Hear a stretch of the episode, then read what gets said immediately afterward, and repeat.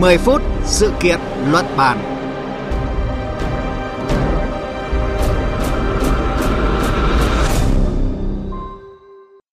Biên tập viên Thúy Ngọc xin chào quý vị và các bạn. Thưa quý vị và các bạn, số ca nhiễm COVID-19 trên toàn thế giới vừa chính thức vượt mốc 38 triệu người.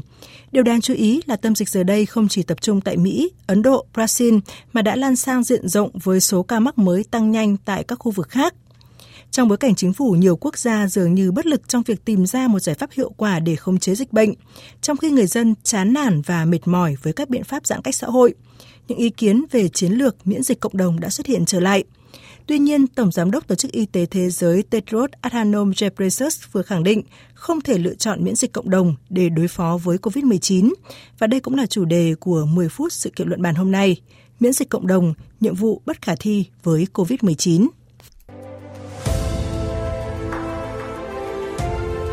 Cùng cảm nhận chiều sâu thông tin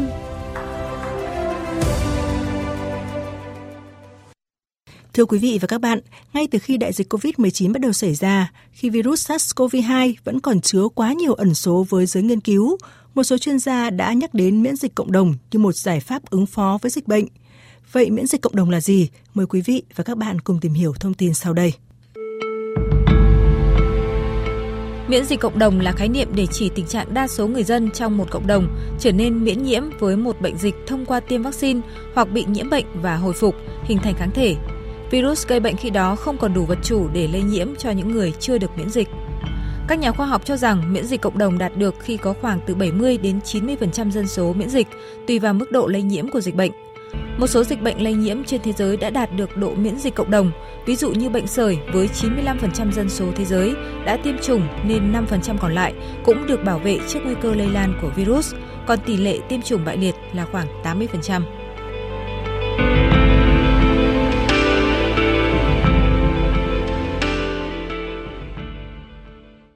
Với những thông tin vừa rồi có thể thấy, miễn dịch cộng đồng có thể đạt được bằng hai cách, hoặc là tiêm chủng vaccine, hoặc là thả nổi để dịch lây tràn lan và người mắc bệnh tự hình thành kháng thể. Nhưng cách tiếp cận này đã vấp phải những tranh cãi cực kỳ gay gắt. Anh là quốc gia đầu tiên đề cập đến chiến lược miễn dịch cộng đồng trong đại dịch COVID-19, nhưng phản ứng của cộng đồng dữ dội đến mức chính phủ phải nhanh chóng đính chính thông tin rằng đây mới chỉ là ý tưởng, kèm theo đó là triển khai những biện pháp phong tỏa nghiêm ngặt trên toàn quốc. Tại Mỹ, hồi đầu tháng 9, miễn dịch cộng đồng cũng từng được nhắc đến khi quốc gia này trở thành ổ dịch lớn nhất thế giới. Nhưng ngay sau đó thì Nhà Trắng cũng đã phải tổ chức họp báo để phủ nhận thuyết âm mưu này.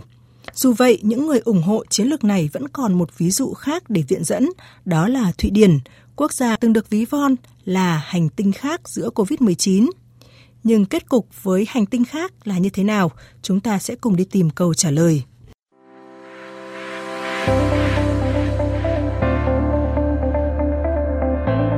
Dịch bắt đầu lây lan nhanh, Đan Mạch và Na Uy đã nhanh chóng đóng biên giới và đóng cửa trường học, trong khi Phần Lan đóng cửa hầu hết trường học và cách ly vùng đô thị chính của nước này. Nhưng nhìn sang nước láng giềng Thụy Điển, cuộc sống vẫn tiếp diễn theo cách khác hẳn. Hồ bơi, thư viện, nhà hàng, quán cà phê vẫn mở cửa. Học sinh mẫu giáo và tiểu học vẫn đến lớp học. Người dân ra đường mà không phải đeo khẩu trang. Dù chính phủ có khuyên người dân thực hiện giãn cách xã hội và người già ở lại trong nhà, nhưng nhìn chung cuộc sống tại nơi đây vẫn như ngày thường.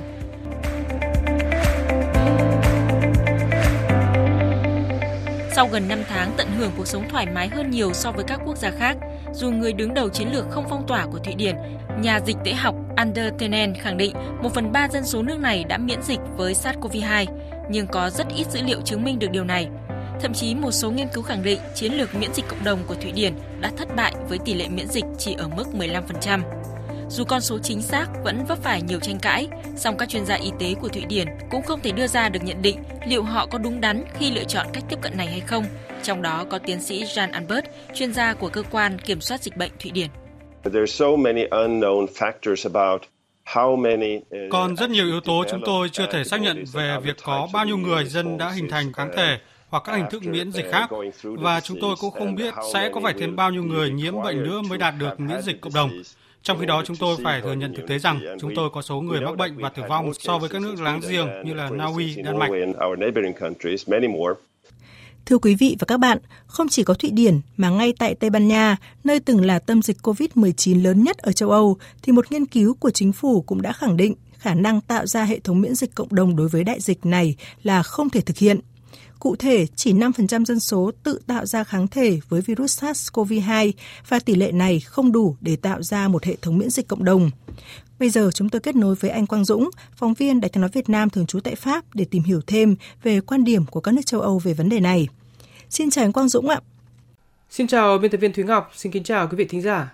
Theo anh Quang Dũng, nhiều nước châu Âu ghi nhận số ca nhiễm COVID-19 tăng vọt trong những ngày vừa qua.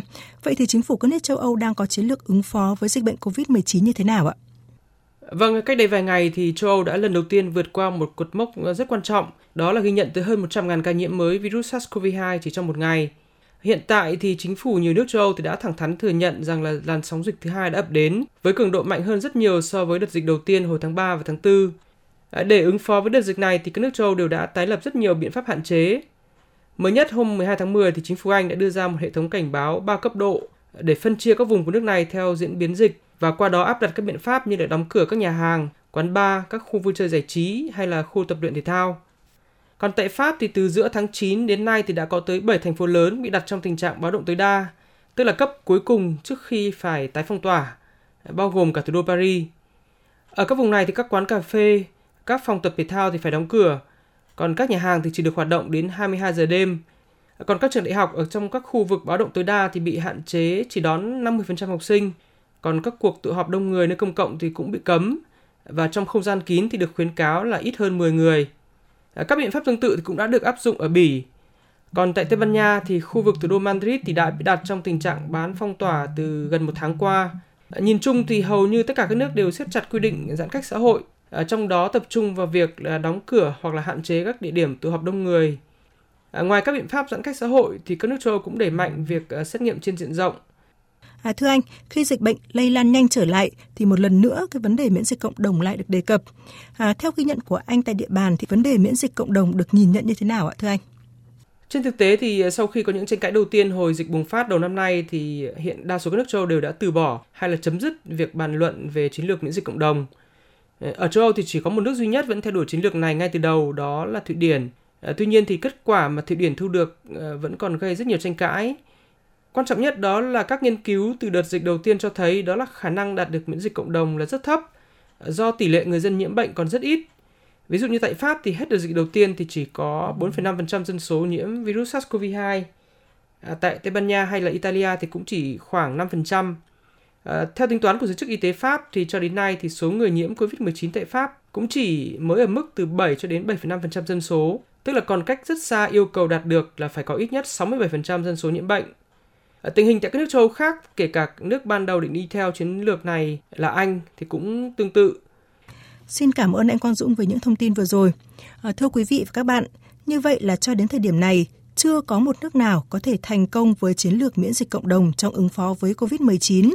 Trong bối cảnh dịch COVID-19 đã cướp đi sinh mạng của hơn một triệu người và vẫn còn 90% dân số thế giới có khả năng bị nhiễm bệnh – Tổng Giám đốc Tổ chức Y tế Thế giới cho rằng miễn dịch cộng đồng thực sự là một tội ác.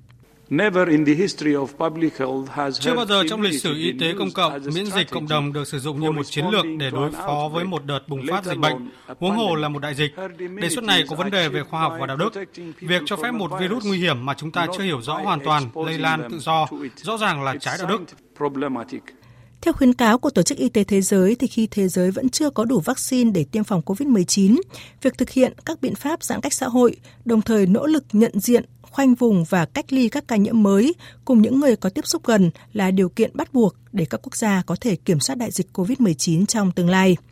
Chương trình 10 phút sự kiện luận bản hôm nay xin kết thúc tại đây. Biên tập viên Thúy Ngọc xin chào tạm biệt quý vị và các bạn.